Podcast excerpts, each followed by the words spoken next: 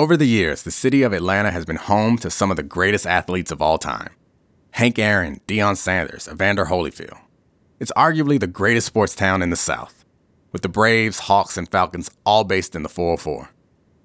But despite all that, in more than 150 combined seasons between its professional teams, Atlanta has won only one single championship. And back in 2008, a young quarterback came to town, one the city hoped would upend that history. His name, Matt Ryan. I played defensive back for the Falcons during Matt's rookie season. Almost immediately, he earned respect from the players and coaching staff. He was cool, calm, and confident. We called him Matty Ice. In practice, the coaches let him change plays, something only veteran quarterbacks normally get to do. On his first pass, in his very first game in the NFL, he threw a touchdown. We went 11 and 5 that season and made the playoffs.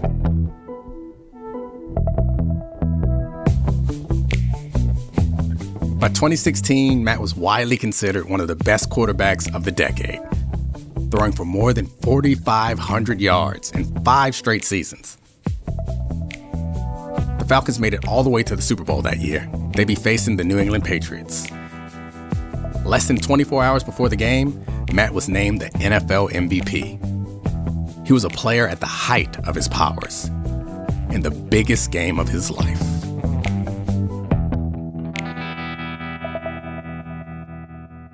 I think the closer you get, the harder the loss becomes. This, of course, is Matt Ryan. I was angry, knowing we had a chance to to really to, to put that game away, and we didn't do it.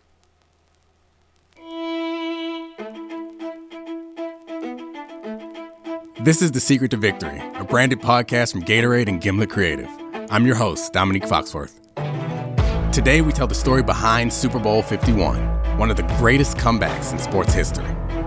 I sat down with Matt Ryan to talk about what it's like to come so close to winning it all, only to fall short. Heading into the Super Bowl, Matt and the Falcons were underdogs. Their opponents, the Patriots, were the most dominant team in the NFL. They'd won four Super Bowls in the past 16 seasons. The Falcons hadn't won any in their history. But that season, the city of Atlanta had embraced this team, and that support went a long way. You can kind of feel the whole city get behind a team. This is Matt's wife, Sarah Ryan. There's just an energy, whether you're in the Georgia Dome or walking down Peachtree, you know, everyone's kind of into it and excited.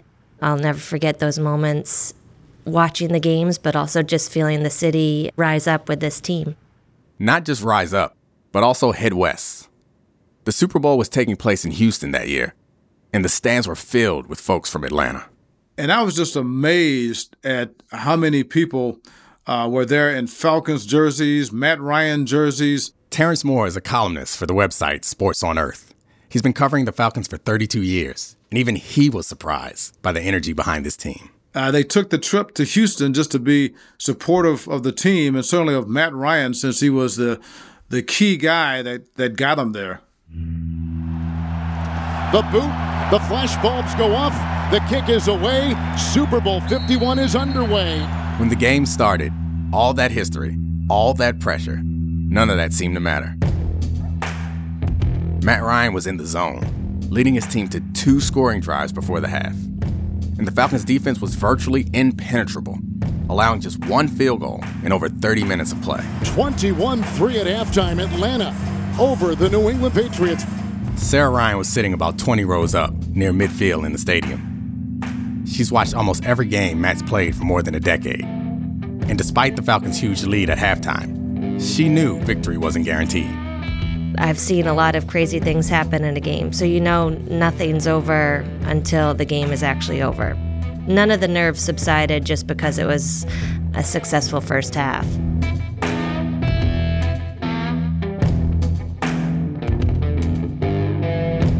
during halftime, you know, just watching Lady Gaga do her thing out there. Reporter Terrence Moore was sitting in the press box. That's when I started thinking, well, the impossible can't happen twice. You can't have Lady Gaga doing all this impossible stuff out there and then also have the Falcons win the Super Bowl.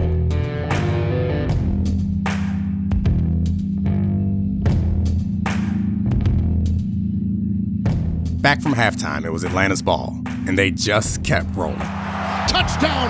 He beat Ninkovich to the end zone. Six yard touchdown pass, the second tonight for Ryan. And Atlanta is running away midway through the third quarter, 27 3 over New England. The Falcons kicked the extra point, and they were up 28 to 3. My cell phone started to blow up. You know, all the people I knew back in Atlanta uh, who had any kind of inkling of, of, uh, of siding with the Falcons, I heard from every one of them. was, they were just going nuts.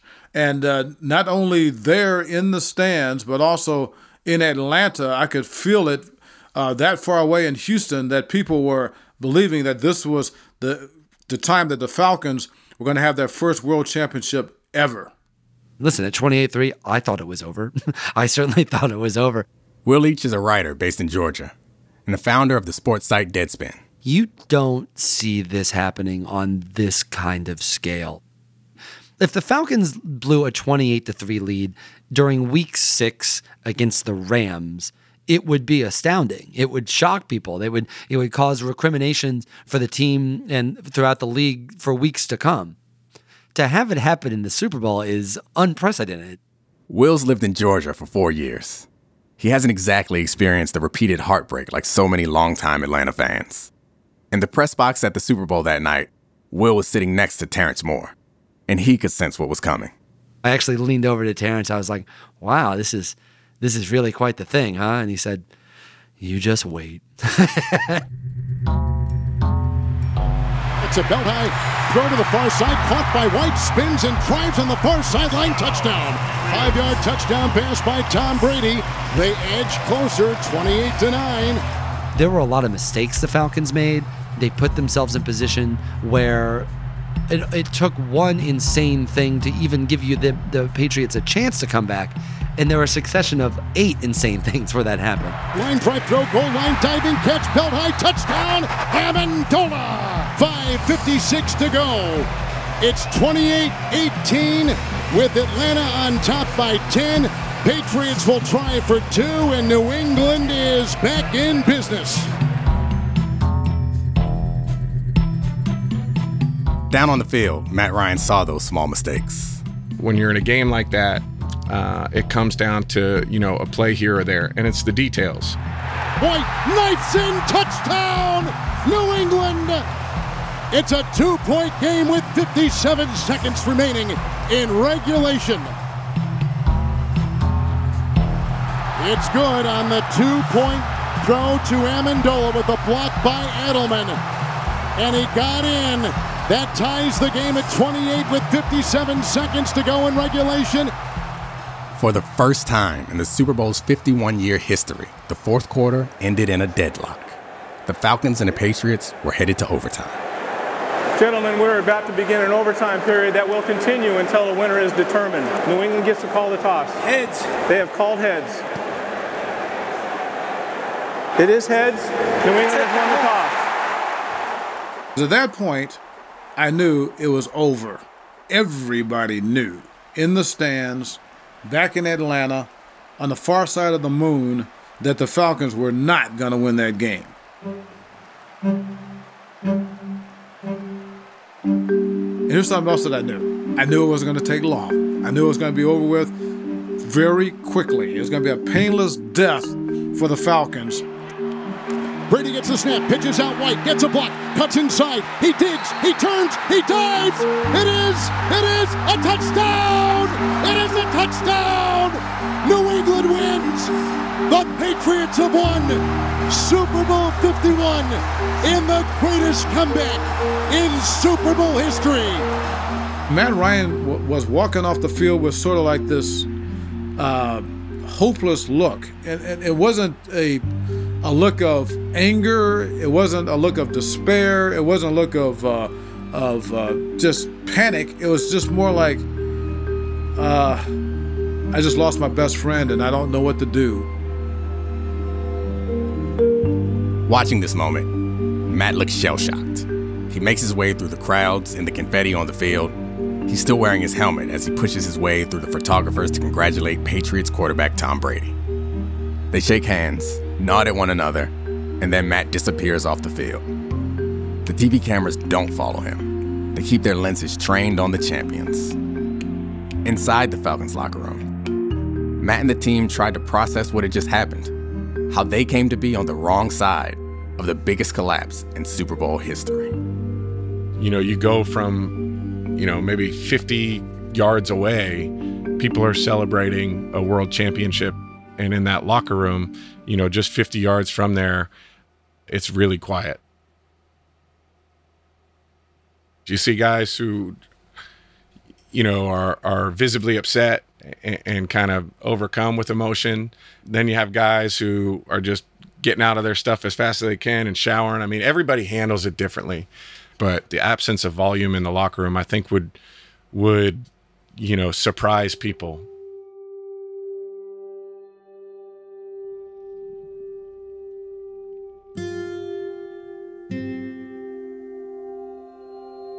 Terrence rushed down to the Falcons' locker room as quickly as he could.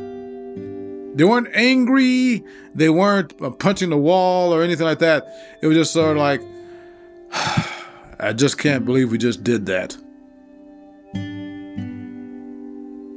No one wanted to say anything, and and and the few players who did uh, agree to talk in the locker room to reporters, uh, they were almost talking no louder than a whisper because it, it was as if they didn't want to interrupt the, the sanctity of the silence of their teammates. While Matt went through his post-game routine, shower, change, press conference, Sarah made her way to the hotel where their family had hoped to celebrate. The first time I saw him was back at that room in his team hotel. Obviously, pretty quiet, um, pretty somber, not a lot of talking going on people are encouraging, although it's also awkward because everyone knows what just happened, too. So, yeah, people are changing the subject and um, trying to keep the mood as light as possible given the circumstances. Everybody just, you know, was, was saying, you know, that they cared about you, they loved you, um, proud of you, those kind of things. Did that help or did it? Not really. I think at that point, Matt didn't want to hear from many people. He had enough going on in his own head. I just gave him a big hug and told him I was sorry.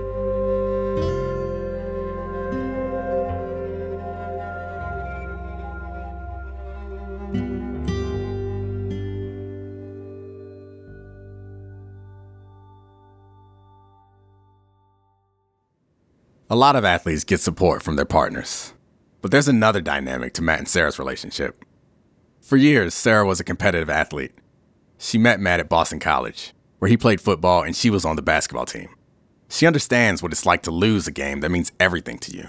She understands, you know, the commitment that it takes to be the absolute best that you can be, uh, because she's done it, and um, there's a lot of sacrifices that you need to make. Sarah knows it takes time to process a defeat, and she knew Matt would talk about the Super Bowl when he was ready.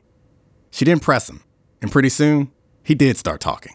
The days following, we did talk about it, and he can talk about it. And it's not like he is a total recluse and just wants to be left alone. I think it's just part of the process of getting beyond the game a little bit and then being able to look back at it. You're angry, you're kind of numb too, where it's like, man, I can't believe like the confetti's coming down and, and they're, you know, they're getting the trophy and you're not. I remember, you know, kind of feeling like we got to get back here ASAP and make sure that, you know, we kind of rewrite the story uh, for who we are. When Matt says ASAP, he means it literally. He watched the game tape the day after losing, and then he watched it again and again. You know, my normal routine uh, following any game is, is to get back in there, you know, the following day and to watch it once and kind of go through it and then watch it the second time and, and kind of evaluate, you know, what we could have done differently. When I was watching the film, I think that's where the disappoint, the anger probably came in a little bit. I read that you watched the game three times afterwards. And was it the TV copy or was the film? Just the film. Never watched the TV copy. uh, yeah, so I went back. I watched it a third time a, a day later just to to try and get moving, uh, try and flush it out of your system a little bit. And, and I think it helped for me. And for Matt, it wasn't just about helping himself. He wanted to help move his team forward as well. He organized a trip to Miami. Three days of training, running plays, spending time with just the team. Resetting, really. This show, this season, has been all about using defeat to fuel victory. And for Matt Ryan and the Falcons, that's exactly what they're hoping to do this season. The steps they're taking are all in that direction. And Matt is ready to lead the charge. For me, it's just having a heightened awareness, um, you know, from the beginning of the off season all the way through, uh, you, you know, the, the regular season and postseason to be on top of the details. When the Falcons started training camp in late July, Terrence Moore was there.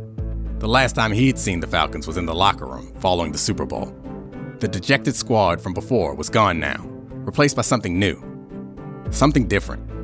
This this team is as energetic as I've ever seen a team be out on the field. This could be a turning point for this team.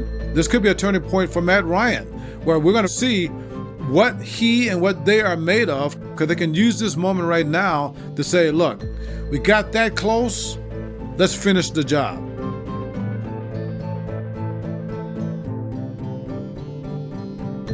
Falcons kick off the 2017 season September 10th against the Chicago Bears.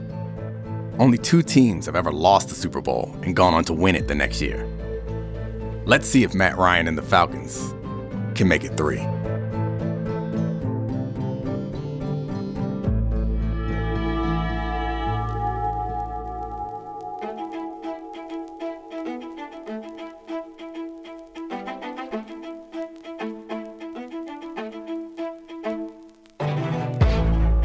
On this season of The Secret to Victory, we've brought you stories of struggle and defeat.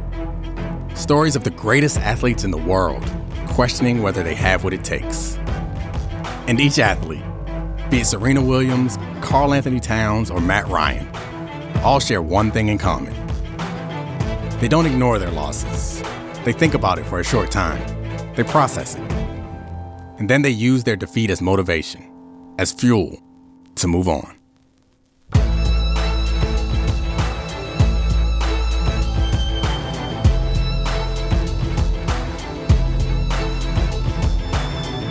Thanks for listening to this season of The Secret to Victory. If you haven't listened to our other episodes, check them out. We've got conversations with Eli and Peyton Manning, JJ Watt, Kyle Schwarber, Serena Williams, and Karl Anthony Towns. This episode was produced by Abby Razika and edited by Eric Mennel. Research and writing by Noah Davis. Jorge Estrada is our associate producer. We had help this week from Julia Botero. Creative direction by Nazanin Rafsanjani. This episode was mixed by Sam Baer. Sound design by Bobby Lord music by Dan Brunell, and music direction by Matt Bowl. Technical direction by Zach Schmidt. Special thanks to Caitlin Delana and Oscar Zabayos. Learn more about the show at Gatorade.com slash podcasts. I'm Domonique Foxworth. Thanks for listening.